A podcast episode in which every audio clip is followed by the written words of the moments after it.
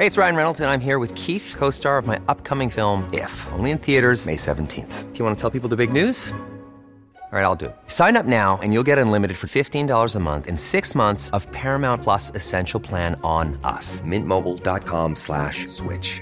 Upfront payment of $45 equivalent to $15 per month. Unlimited over 40 gigabytes per month. Face lower speeds. Videos at 480p. Active Mint customers by 531.24 get six months of Paramount Plus Essential Plan. Auto renews after six months. Offer ends May 31st, 2024. Separate Paramount Plus registration required. Terms and conditions apply if rated PG. I'm Sandra, and I'm just the professional your small business was looking for. But you didn't hire me because you didn't use LinkedIn jobs. LinkedIn has professionals you can't find anywhere else, including those who aren't actively looking for a new job but might be open to the perfect role, like me.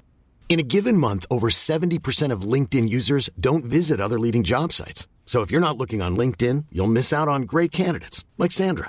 Start hiring professionals like a professional. Post your free job on linkedin.com/people today. Welcome to the Third Coast podcast. I'm Katie Mingle. You'll hear our weekly radio show, Resound, here, as well as the occasional story curated recently from our audio library at thirdcoastfestival.org. The Third Coast Festival is a non-profit organization whose livelihood depends in part on support from listeners like you. To find out how you can help or to check out all of the cool stuff we do apart from our radio show, visit our website, thirdcoastfestival.org. Thanks and enjoy the podcast. Wieder auf einen Weltstar, meine Damen und Herren. Diesmal auf den König der Country Music aus den USA. Aber ich glaube, diese Ansage sollte man Englisch machen, ja? Ladies and Gentlemen, a name like a flash, Johnny Cash. From the Third Coast International Audio Festival in Chicago, I'm Gwen Macsai, and this is Resound. We're awful glad to be with you this week. A great show lined up for you. One of the prettiest, singingest, songwritingest little blondes in country music coming up right now. Resound is a remix of music, documentaries, found sound, sound bites, and assorted audio ditties we lasso from all over the world. Sound mechanics and audio producers are forging beautiful work everywhere for the airwaves, the internet, or just for fun. We listen to it, feast on it, and then wrangle in the best of what we hear each week for you on Resound. There are a lot of ways to define country music, but I can do it in just two words. Ladies and gentlemen, George Jones. People who love country music really love it, and the people who don't, don't. But even if the Texas two step isn't your thing and shirts with fringe make you cringe, you got to love the song titles. I gave her the ring, and she gave me the finger. I liked you better before I knew you so well. I'm so miserable without you, it's like having you here. And my personal favorite, Did I Shave My Legs for This? As I head for the door, I turn around to be sure. Did I shave my legs for this? Every country song tells a story and has a story behind it. Today on Resound, Country Western. From Woody Guthrie to George Jones, from Abilene, Texas to Abilene, Kansas, to, literally, Outer Mongolia. Stay tuned. He Stopped Loving Her Today by George Jones is one of country music's most famous tunes. It was chosen as the Country Music Association's Song of the Year two years in a row. Now it's been included in the National Recording Registry, which is the Library of Congress's program to preserve key moments in recording history for all time. But this iconic tune barely made it to the recording studio. Here's the story of the song that almost wasn't. My name is Hazel Smith. Country music has been my life all my life. I do a column called Hot Dish for CMT.com, and this is my 15th year of reporting country music news to WFMS in Indianapolis.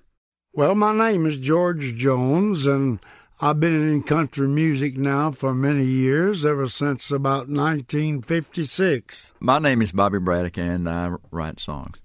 I guess some of the songs I've written that country music fans would be familiar with would be Time Marches On, Tracy Lawrence, and then Tammy Wynette's D I V O R C E.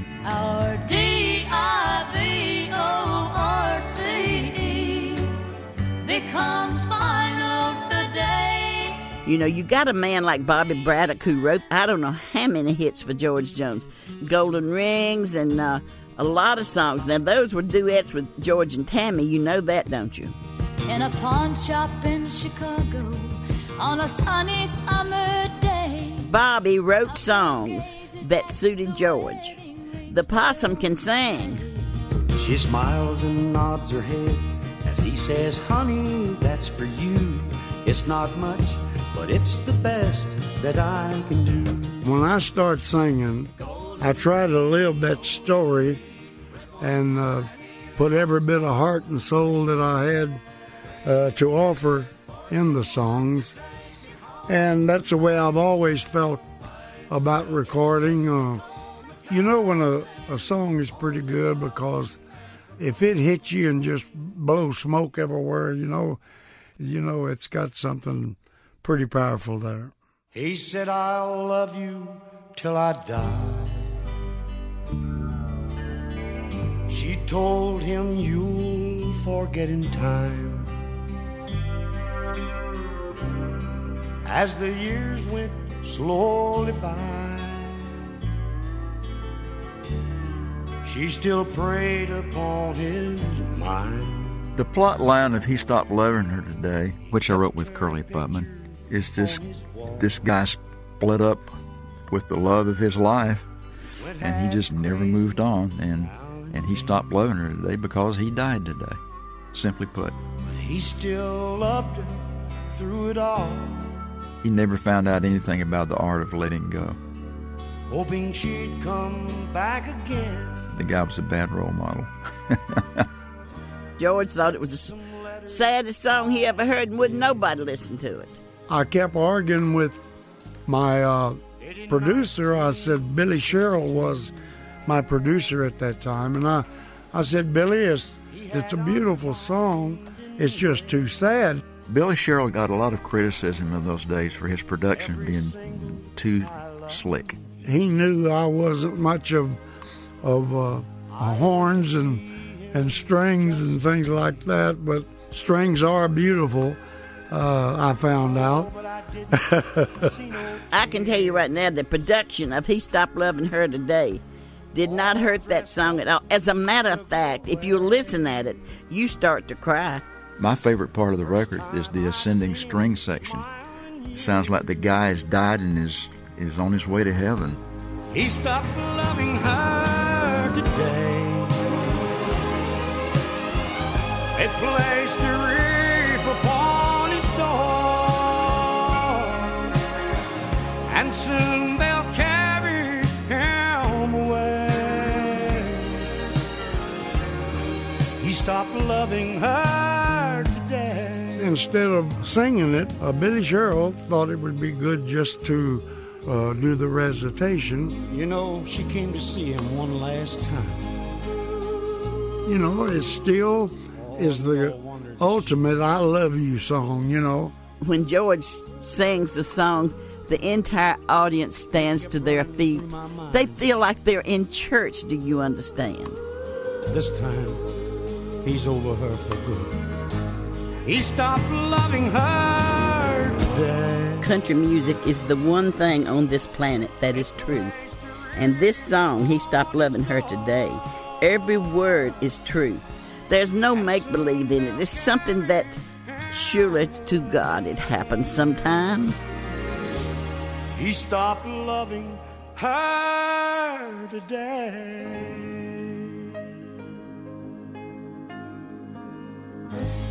He Stopped Loving Her Today was produced by Ben Manilla and Devin Strolovich for Studio 360 from WNYC in New York. To find a link to more stories from Studio 360 about the National Recording Registry entrance, visit thirdcoastfestival.org.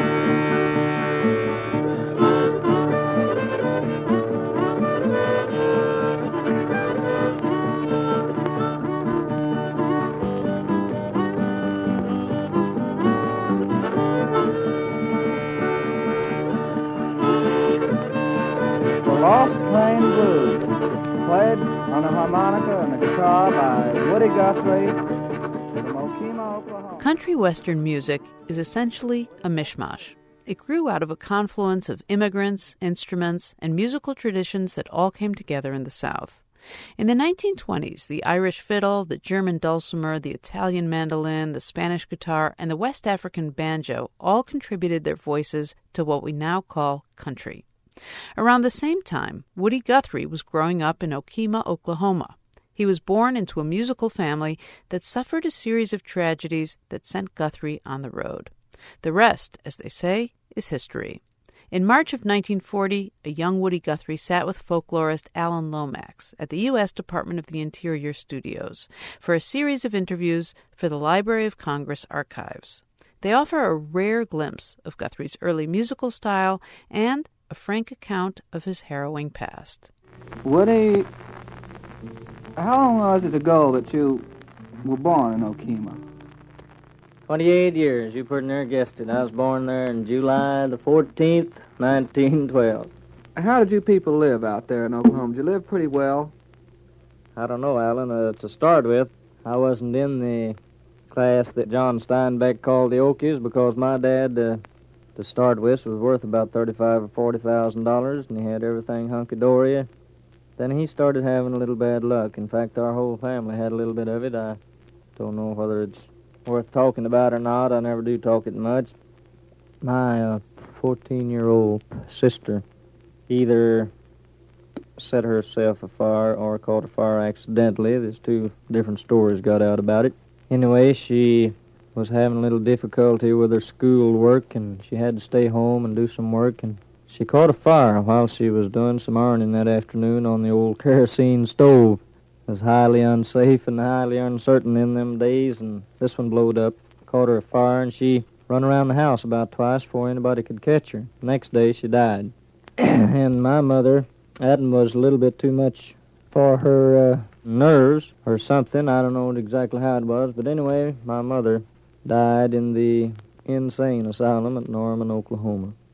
Then, uh, about that same time, my father mysteriously, for some reason or other, caught a fire. There's a lot of people say that he set himself afire. Others say that he caught a fire accidentally. I always will think that he done it on purpose because he'd lost all his money. All my brothers and sisters, all these things happened, and they found themselves scattered. All us kids had to scatter out and be adopted by different families. I lived with a family of people. There was eleven of us. Lived in a little two-room shack. We had two or three beds, you know, and so we'd sleep, some of us at the head and some of us at the foot, and had everybody's feet and everybody's faces. You know how that is. And uh, then after that, I don't know. I kind of took to the road. I hit the road one day, the first day that I ever hit the highway, to be what's called a rambling man or a hobo or a tramp was in 1927. How old were you then? At that time, I was about 17 years old.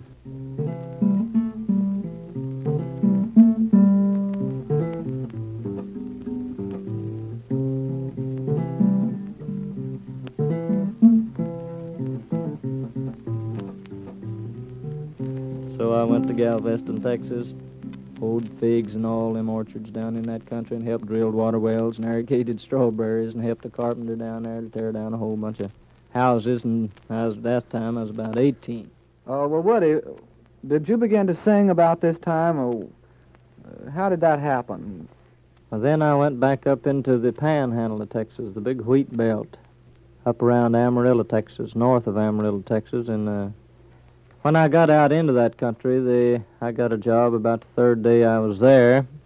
I got a job with a feller that was uh, he owned a root beer stand, supposedly, and he said he'd give me three dollars a day to stand behind the counter and sell people root beer. So I told him I had intelligence enough to do that. So I got around behind the counter and and uh, he told me he said now in addition to this root beer, he said here's some. Uh, bottles here of another description. He says uh, if anybody comes up and lays a dollar and a half on the uh, counter here, why you reach down and gently and firmly uh, let them have one of these here bottles. One day my curiosity got the best of me, and I just got to wondering what in the devil is in them bottles. So I opened up one and tasted of it, and it was uh, nothing in the world but just unadulterated uh, corn whiskey. So we was wheeling and a dealing there in the whiskey business for a long time. This guy had a guitar that laid around there, and I, a lot of times, there wouldn't be any customers in the place. I'd grab up this guitar and got to pecking around on it. I thought it sounded awful pretty. And learned a little old chord, just how to barely chord along, and finally learned a few little old songs, and then I don't know, I just kind of drifted into it. I never did own a guitar though. For Well, what were the some of the first songs you began to sing out there in the Panhandle you? Here's an old song here that they sang back down in that country. Almost everybody knows it. The name of this one here is Greenback Dollar.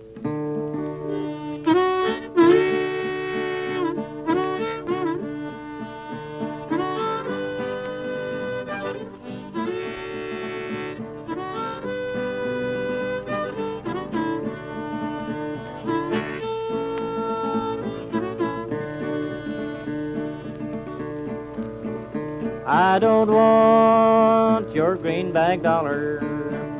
I don't want your silver change. All I want is your love, darling. Won't you take me back again?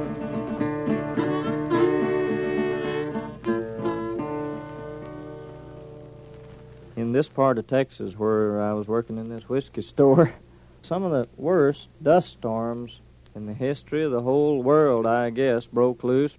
Here's a picture here, Alan. I'd like for you to look at that. That there is the little town of Pampa, Texas. That's where my wife and three children are living right now, and I hear about from them about twice a week.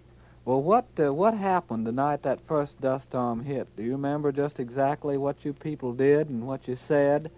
Well, now you see this picture here. It shows you the big dust storm coming up. And, uh, you know, just to see a thing of that uh, kind coming towards you, you wouldn't know exactly what it was because it's a freak looking thing. You never saw anything like it before. But we all sat there. We had seen dust storms of every other different color, flavor, description, style, fashion, shade, design, model. But anyway, I remember the particular evening of April the 14th, 1935 that this dust storm here blowed up, I was standing, a whole bunch of us was standing just outside of this little town here that you see. And so we watched the dust storm come up like the Red Sea closing in on the Israel children. Anyway, we stood there and watched the son of a gun come up. And I'm telling you, it got so black when that thing hit, we all run into the house, and all the neighbors had all congregated in different houses around over the neighborhood. We sat there in a little old room, and it got so dark that you couldn't see your hand before your face. You couldn't see anybody in the room. You could turn on an electric light bulb, a good, strong electric light bulb in a little room, and that electric light bulb hanging in the room looked just about like a cigarette a burning. And that was all the light that you could get out of it. So we got to talking, you know, and uh, a lot of people in the crowd that was religious minded, and they was up pretty well on the scriptures, and they said, Well, boys, girls, friends, and relatives, this is the end. This is the end of the world. And everybody said, Well, so long, it's been good to know you. I made a little song there. That's kind of one of my own making, though. It's uh, called So Long, It's Been Good to Know You.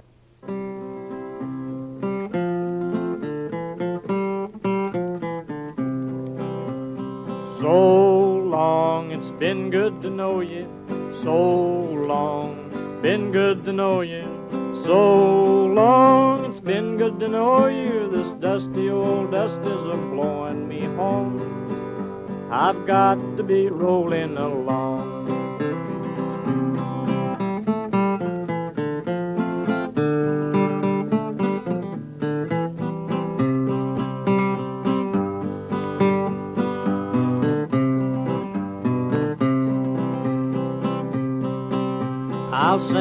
This song, but I'll sing it again. Of the place that I lived on the West Texas plains. In the city of Pampa, the county of Gray. Here's what all of the people there say. Well, it's so long, it's been good to know you. So long, it's been good to know you. So long, it's been good to know you. Dusty old dust is a blowing me home. I've got to be drifting along.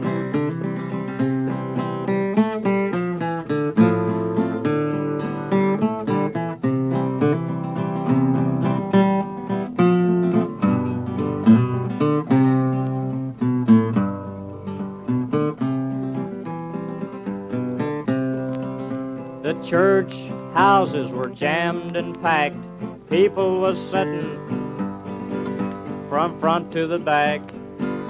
It was so dusty, the preacher couldn't read his text. So he folded his specs and he took up collection. Said, So long, it's been good to know you. So long, been good to know you. So long, it's been good to know you. This dusty old dust is a rolling me home. Gotta be drifting along. Thank you very much, Mr. Guthrie. Thank you, Mr. Lomax, This for your record was made on uh, March the 21st, 1940. Alan Lomax speaking. The story Woody Guthrie was produced by Stacy Abramson with Megan Howell and David Isay for Sound Portraits Productions. Millions of people have lost weight with personalized plans from Noom, like Evan, who can't stand salads and still lost 50 pounds. Salads, generally, for most people, are the easy button, right? For me, that wasn't an option. I never really was a salad guy. That's just not who I am. But Noom worked for me. Get your personalized plan today at Noom.com. Real Noom user compensated to provide their story. In four weeks, the typical Noom user can expect to lose one to two pounds per week. Individual results may vary. Hey, it's Ryan Reynolds, and I'm here with Keith, co star of my upcoming film, If, only in theaters, May 17th. Do you want to tell people the big news? All right, I'll do. it. Sign up now and you'll get unlimited for $15 a month and six months of Paramount Plus Essential Plan on us. Mintmobile.com slash switch. Upfront payment of $45 equivalent to $15 per month. Unlimited over 40 gigabytes per month. Face lower speeds. Videos at 480p. Active Mint customers by 531.24 get six months of Paramount Plus Essential Plan. Auto renews after six months. Offer ends May 31st, 2024. Separate Paramount Plus registration required. Terms and conditions apply if rated PG.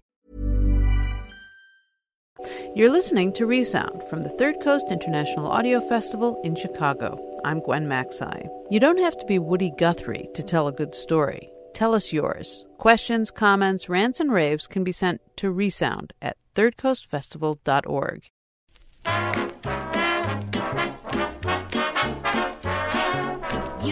talk about Texas? Yep. And I want to talk about love. I want to talk about a buckaroo. I want to talk about a love that's true. I want to talk about a longhorn steer. I want to talk about a kiss right here. I want to talk about the big bar X. And I keep saying I love you, Tex. You want to talk about what you want to talk about, and I want to talk about what I want to talk about. You want to talk about Texas. Yep. And I want to talk about. Now, you know that in country western music, there are an awful lot of songs about love, and about heartbreak, and of course, revenge. But there are also a surprising number of songs about Abilene. And I don't mean Kansas. Our next story is from producer Sherre DeLys, our friend who lives in Australia. But it turns out she has roots in guess where?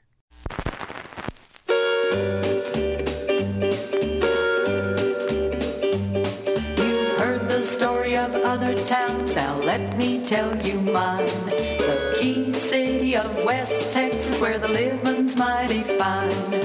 Growing fast and going great, a city of renown. Abilene, Abilene, that's my hometown.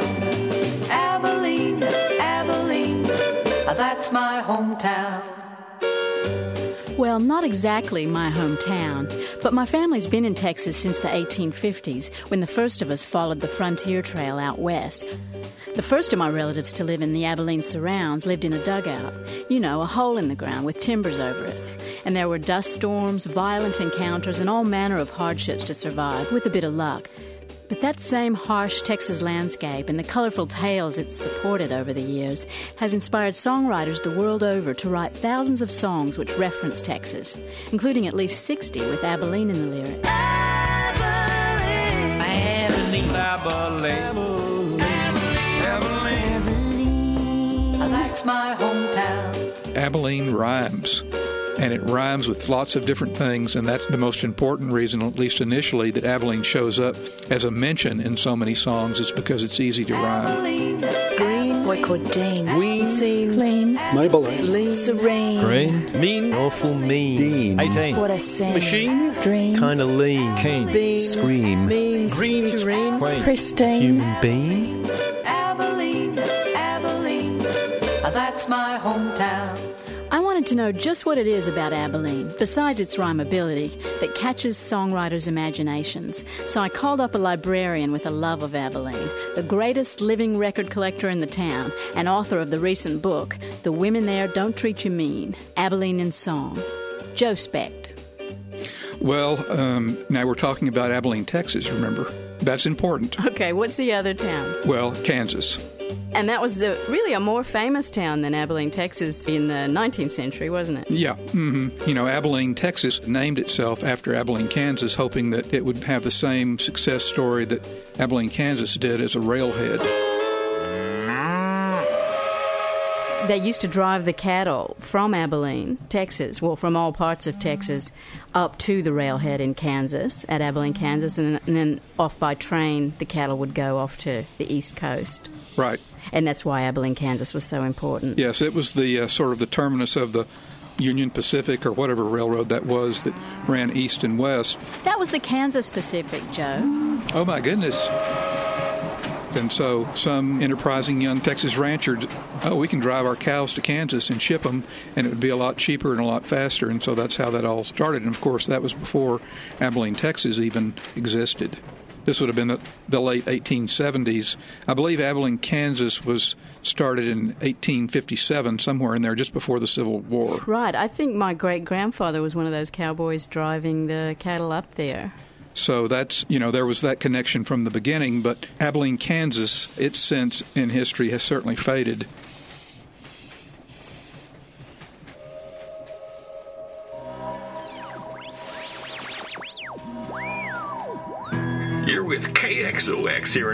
Coming to you live from the Ponderosa Ballroom. I'm standing right in front of the shiny chrome and glitter Abilene and Songs jukebox, and right up till the top of the hour, we'll be playing tunes by songwriters who share our love of Abilene, despite the fact that most of them have never been here before. Abilene is currently hosting the Texas Travel Counselors Conference, so we're taking the opportunity to toot our own horn and show the good counselors the universal appeal of the key city of West Texas. Let's kick off by putting a nickel in the jukebox for Abilene, performed by Slim Chance and the Survivors. Slim, aka Lane Frizzell, is one of our own sons who keeps busy with the oil exploration business, and you know there's a lot of oil here. In 81, the city set up a demo rig on the county fairgrounds just to illustrate how to make a hole, and by accident, it struck lucky. I think you'll agree Lane done the same with his version of the classic, Abilene. I sit alone most every night, watch them trains roll out of sight. Wish to the Lord they were carrying me to Abilene, my Abilene, Abilene, Abilene, prettiest town that I ever seen women there don't treat you mean in Abilene, my Abilene. Well, let's start with the most famous Abilene, as recorded by George Hamilton IV, and that topped the Billboard country charts in 1963. Is that right? That's right. And it has an interesting history. Bob Gibson and Lester Brown were the original co composers. Neither one of them had any idea if they were writing the song about Abilene, Texas or Abilene, Kansas. But then didn't you say that one day uh, Bob Gibson had a conversion and he suddenly knew which town it was about? Well, he did. Um, in 1978, Bob Gibson was invited to perform at the Kerrville Folk Festival in Kerrville, Texas. And in his autobiography, he recounts the experience of singing Abilene, the song, on stage. And he said when 5,000 Texans in the audience stood up and put their hands over their heart he knew then that the song had to be about Abilene, Texas. Did they literally put their hands over their heart? You know how Texans are. I did. Women there don't treat you mean in Abilene, my Abilene. Crowded city, ain't nothing free, nothing in this town for me. Wish to the Lord that I could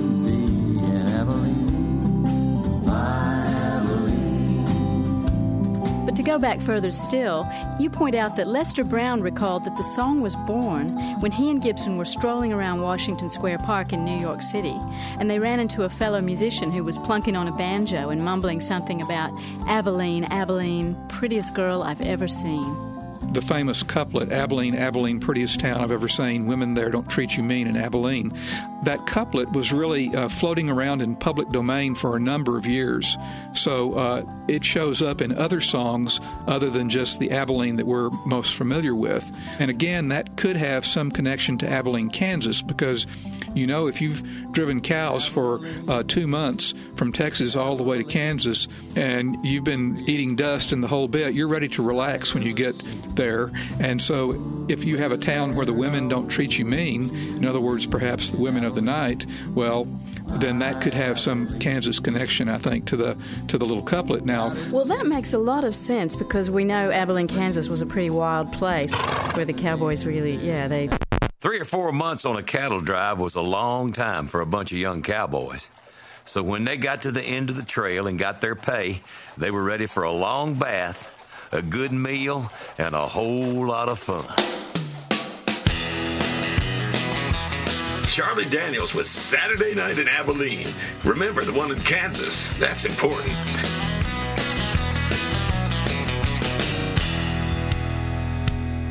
I've been three months of eating that trail dust, sleeping out on the ground. In the burning sun, in the cold, cold moon, nothing but stars around. But this drive is finally over. We done made it to the Kansas line. I got my pay and I'm on my way, and this cowboy's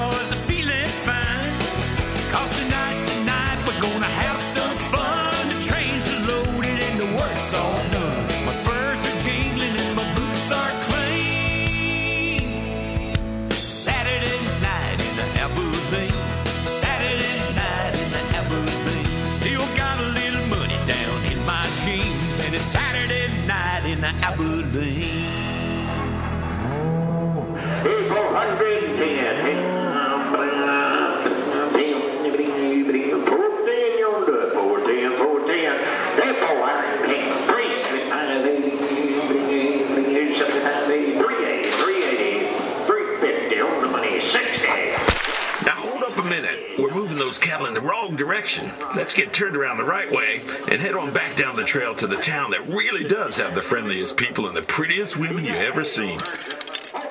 Next up on the Wurlitzer, the honky tonk country of Mr. Ernest Tubb. In the 50s, Tubb was one of the most beloved artists in Nashville. But that didn't stop him from playing the honky tonks, including the Ponderosa Ballroom, right here in Abilene. Here he is, the original scoundrel Ernest Tubb, walking down the road of regret. Girl from Abilene.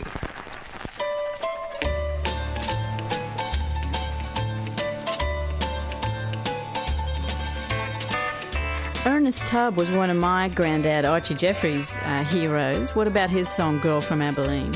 Met her in a town called Abilene. that starts off met her in a town called Abilene. Prettiest girl, Prettiest girl I've ever seen. ever seen. If you've ever heard Mr. Tubb sing, you can just hear him singing "Prettiest Girl I Ever Seen." Things like a shiny red sports car, dress her like a movie star, and on her hand I'd put a diamond ring. Hold her back east, I was a big shot. Three plantations had a great big yacht. She said, You know, I think I like you lots. The lies had all been told. I had no pot of gold, and so I tipped my hat and walked away. Walking down the road of regret, thinking of the girl that I had met. Wishing somehow she could share my dream. But I'll stop and smile a while, then I'll walk another mile. Then goodbye to this girl of Abilene. Abilene, Abilene, Abilene, Abilene,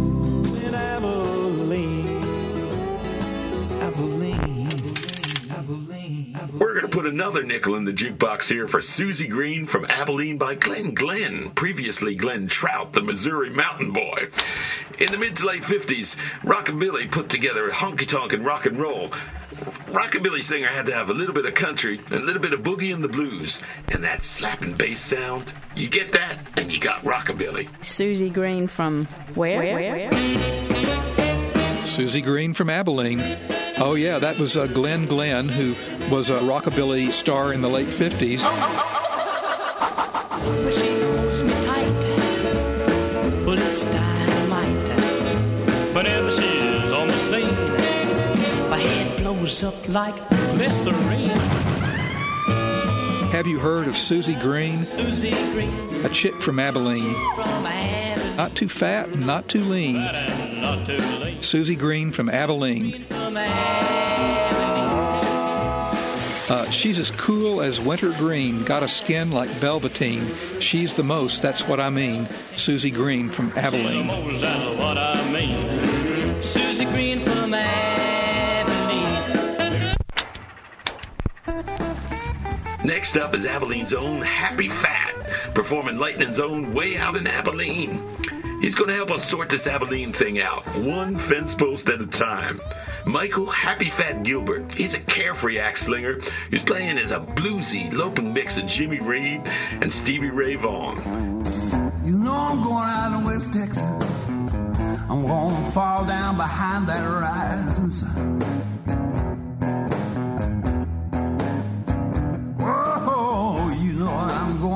West Texas. Oh, happy gonna fall down behind that rising sun. You know that the good Lord and the people. Oh Lord, what wrong have poor Happy done? Yes, I'm going out in West Texas here. You know, poor Happy's always gotta stop by Abilene. Another person who just never could stop waxing lyrical about the women of Abilene uh, was Lightning Hopkins. Gotta stop by Abilene. Oh, Lightning, yes, he's probably my favorite Texas blues performer of all times. Because he was from what folks there call the piney woods of East Texas, Leon County. Right, that's where he grew up. He wrote uh, and recorded three songs with Abilene as a major motif, and the song that he recorded in 1948, just called Abilene, says, If you ever go out in West Texas, boy, I want you to stop by Abilene. I want you to stop by Abilene. Yes, you know it's some women there, man. They got a house all painted green. Uh, he also recorded another song called Sitting Down Thinking in 1954, and again, Abilene is still on his mind. If you ever go out in West Texas, will you please stop by Abilene? Yeah, you know there's some of the sweetest women out there that a man mostly ever seen. Well, it's a big reputation that the women wear on their shoulders there in Abilene. Hmm Way out in Abilene, Lightning say, Do you know, poor Lightning, stop by Abilene? Do you know there's some of the sweetest women's out there? Oh Lord, a man mostly ever seen. That was in Abilene. Fabulous. And Happy Fat gives his own interpretation of the Lightning Hopkins tune with a little Jimmy Reed thrown in as well.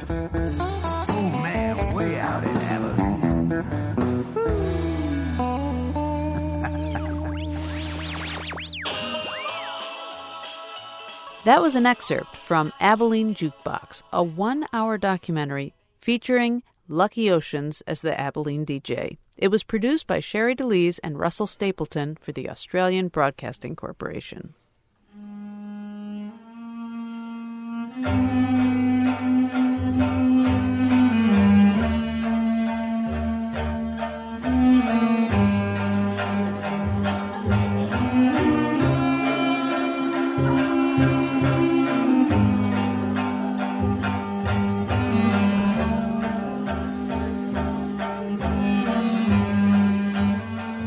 From Abilene, Texas, you can head in almost any direction and expect to find great country music Utah, Oklahoma, Alabama, but you probably wouldn't expect it once you go further afield, like to Mongolia.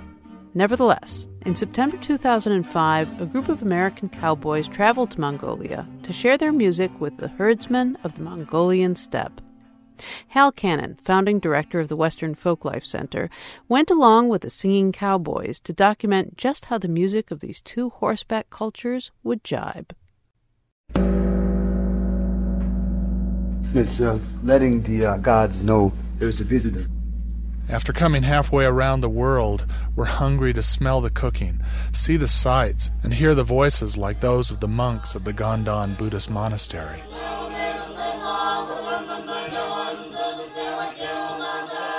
It's been a long flight. We're disoriented, and the chants spin us like a prayer wheel.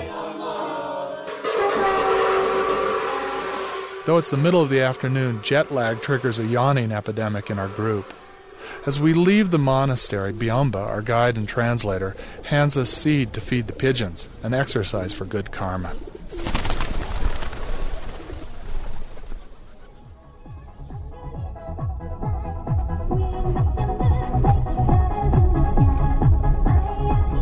The next morning, we all pile into four vans and bounce along past railroad yards with retired Trans Siberian locomotives replete with red Soviet stars on the grillwork. We're headed to Genghis Khan's ancient capital of Karakorum. Just outside Ulaanbaatar, the road deteriorates to a mass of potholes. Mongolian techno music on the radio seemed fitting in the blocky Soviet style city, but now it's out of place on the endless grass steppe. I can't help wondering how American cowboy music will sit with the musical landscape of this ancient and very faraway place. Arizona cowboy and singer Gail Steiger wonders the same thing. I worry about how our music is going to fit in. I mean, the kind of stuff that I do, I'm not. I don't consider myself to be a good musician. I can, you know, it's kind of a purveyor of ideas, and if the language doesn't translate, you kind of think, well, what else do I have? We're getting into the rhythm of the road, which has become a braid of dirt tracks. Each driver aims for the smoothest path as they race one another across the plain. After nine hours, we see what looks like mushrooms dotting the landscape. It's our first camp. Typical nomadic homes. The Mongolians call them gers, the Russians, yurts. After dinner, we're treated to a performance by a musical quartet dressed in embroidered silk robes of blue, gold, and red, with a ubiquitous Mongolian beanie with a pointy beacon on top.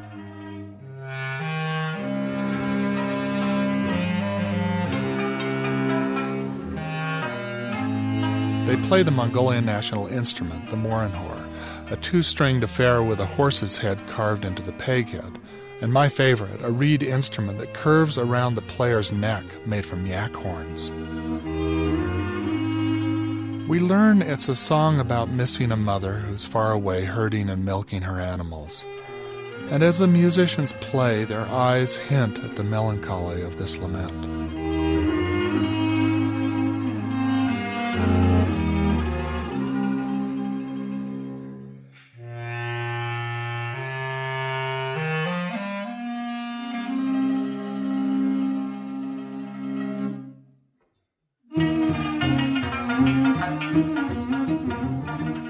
Eight hundred years ago, Genghis Khan took troops of performers on his conquests, including musicians, dancers, and contortionists. Tonight, this troupe brings out a 14 year old girl who wills her body into a dozen different rope tricks.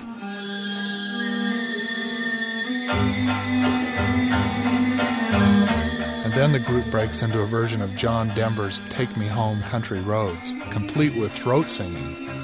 By the end of the show, we are all speechless.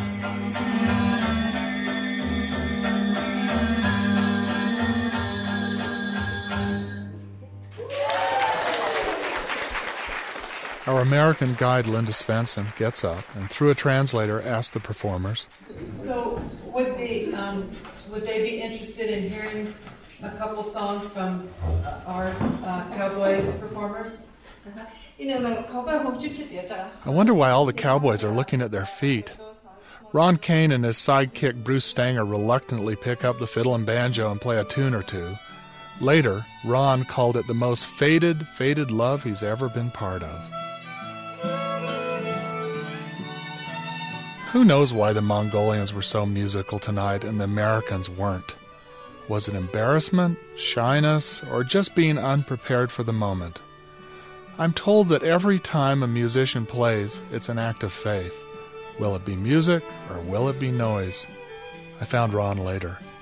I just sort of feel like, you know, how the coach would feel if he says, okay, get out there, you guys, and you've been practicing this, and now we're, you know, we're going to go for victory, you know, and it's like somebody wasn't trying very hard. And not only trying very hard, but it's just like, take me out, you know. And this dismayed me. And then I went away.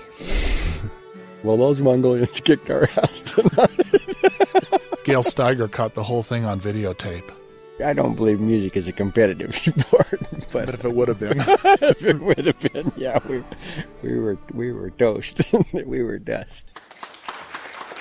It's time to pack up the instruments, but there's something going on over in the corner.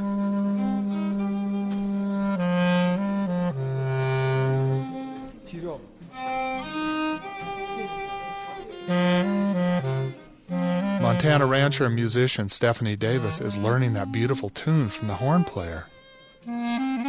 Suddenly they became people. They went from being exotic foreigners to fellow musicians and brothers and so it just blew my hair back. It just makes me see how narrow my focus has been. Probably most Americans. There there's a big old world out here of great music.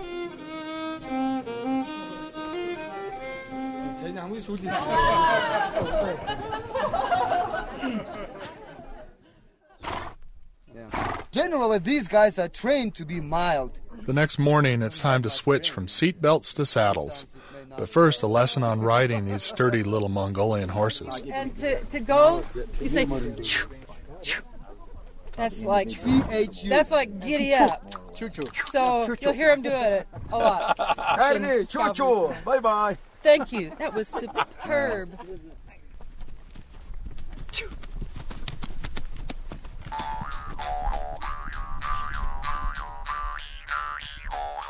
Five days on horseback, riding and camping, looms before us.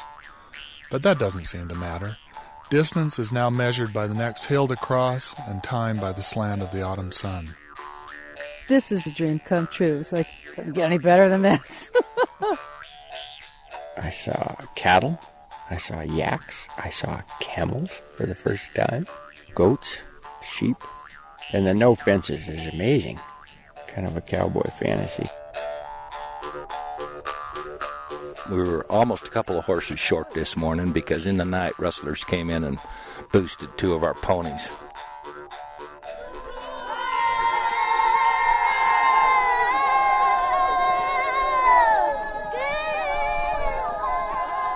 Called Ginga, and uh, it's performed by the um, riders, all kids from age 6 to 11. And so while they're warming up the horses, they do this encouraging or inspiring song for the horses. We're looking at heaven, is what my idea of heaven anyway. We're looking at these beautiful hills of many colors and herd after herd of horses.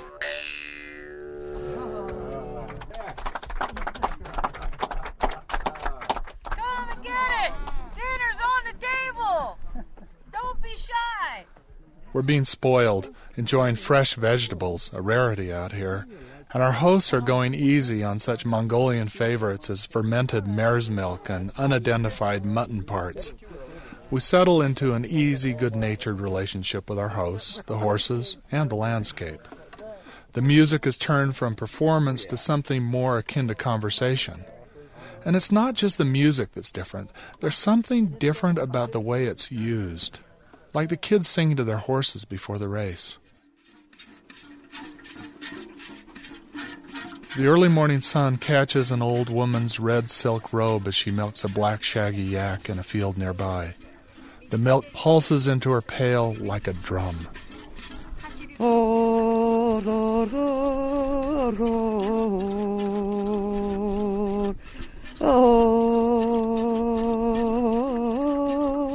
This is a song when the mother yak needs to um, feed the baby one and just to give them more love and yeah it's like a, a lullaby song for the animals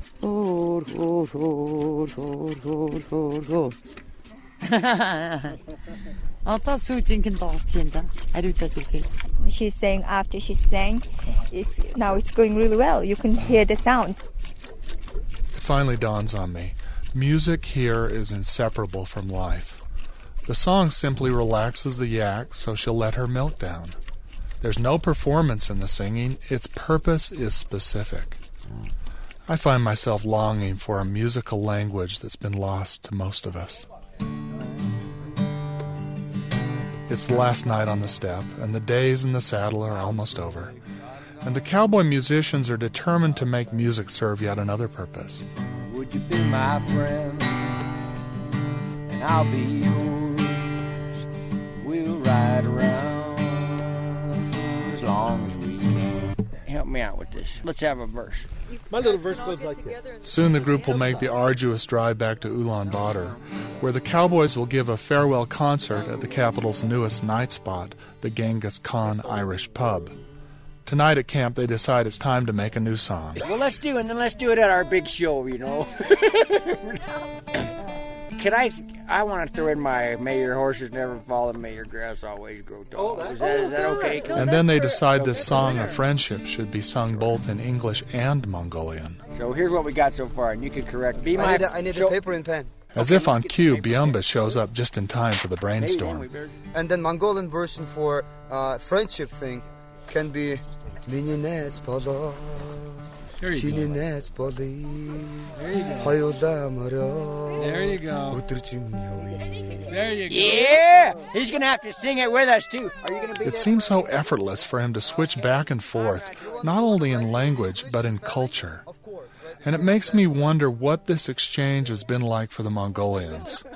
One of our horse guides, Saye, has won our hearts with his boisterous songs and antics, like the time he squatted under a horse and tried to pick it up on his back. He invites me into his ger, out of the chilly morning breeze.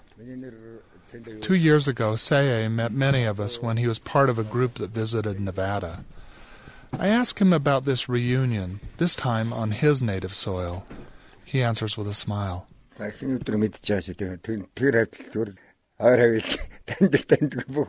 I smile back and wonder what he's saying. Then there's a small change in his voice. His eyes well up and his lips quiver in the dim light. I don't need to wait for the translation to know that in this very foreign place we have made a very dear friend.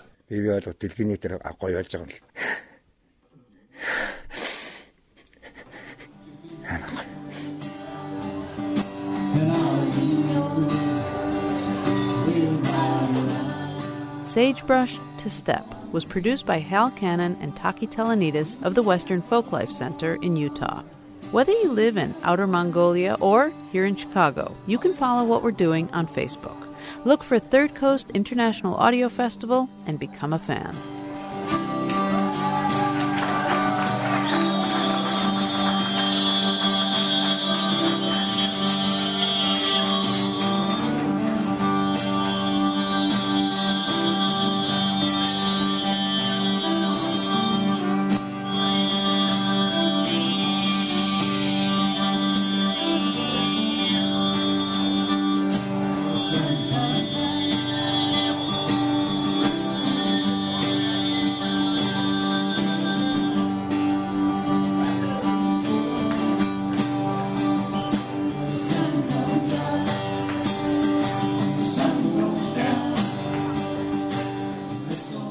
So before we go, we just want to play one more thing for you.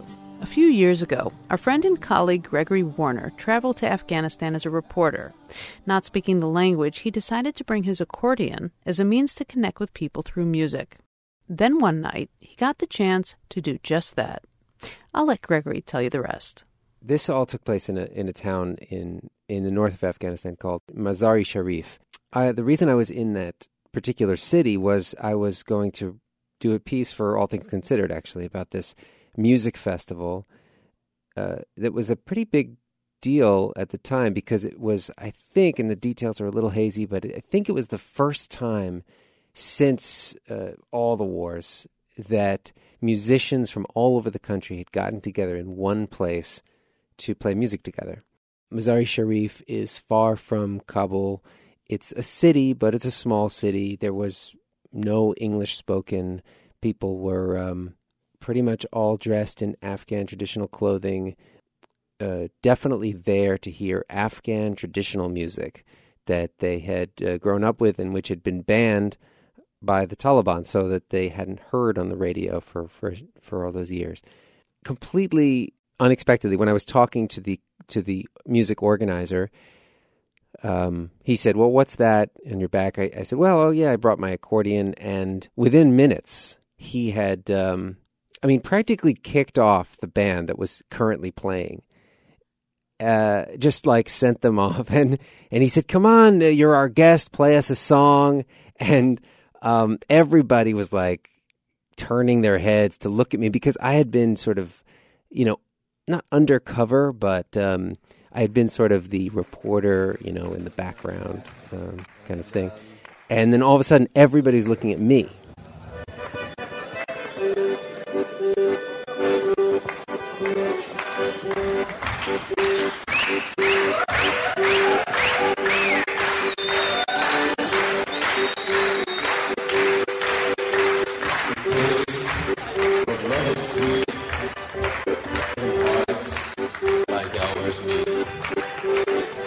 I go for you like a child.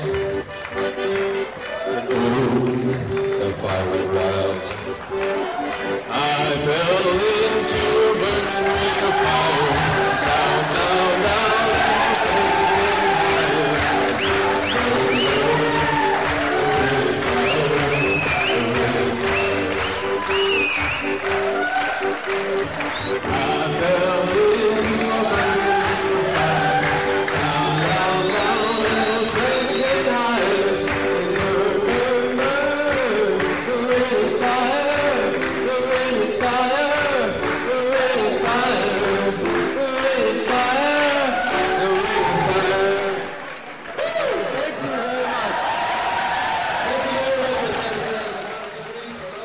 My favorite kind of part of the whole thing was was at the end.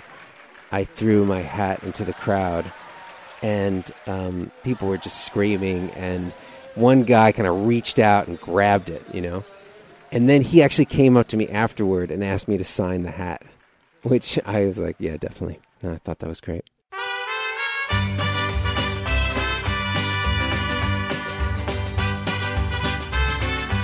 That was Gregory Warner singing Johnny Cash. When he's not charming audiences in the Middle East with his accordion, Gregory Warner is a reporter for Marketplace. Love is a burning thing, and it makes a fiery ring. Bound by wild desire I fell into a ring of fire.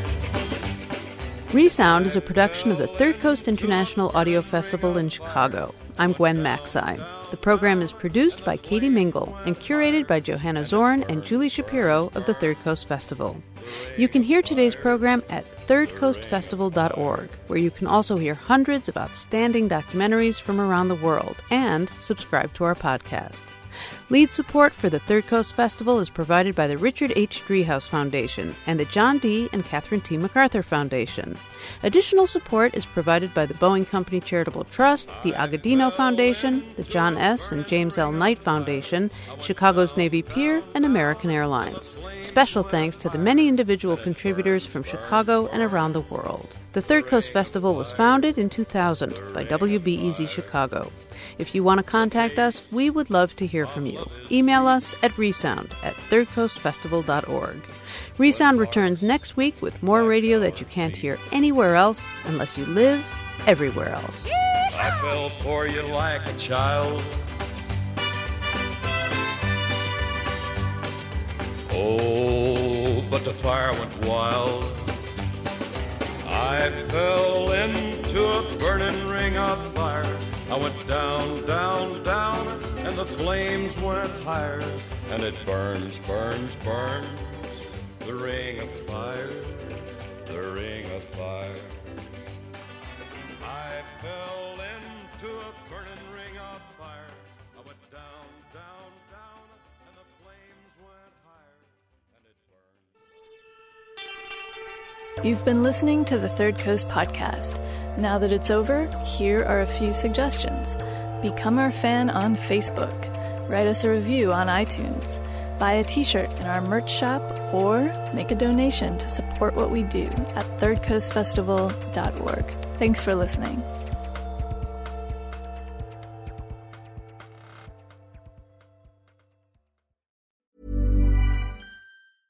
Even when we're on a budget, we still deserve nice things. Quince is a place to scoop up stunning high end goods for 50 to 80% less than similar brands.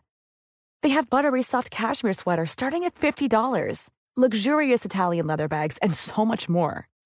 Plus, Quince only works with factories that use safe, ethical, and responsible manufacturing. Get the high-end goods you'll love without the high price tag with Quince. Go to quince.com/style for free shipping and 365-day returns.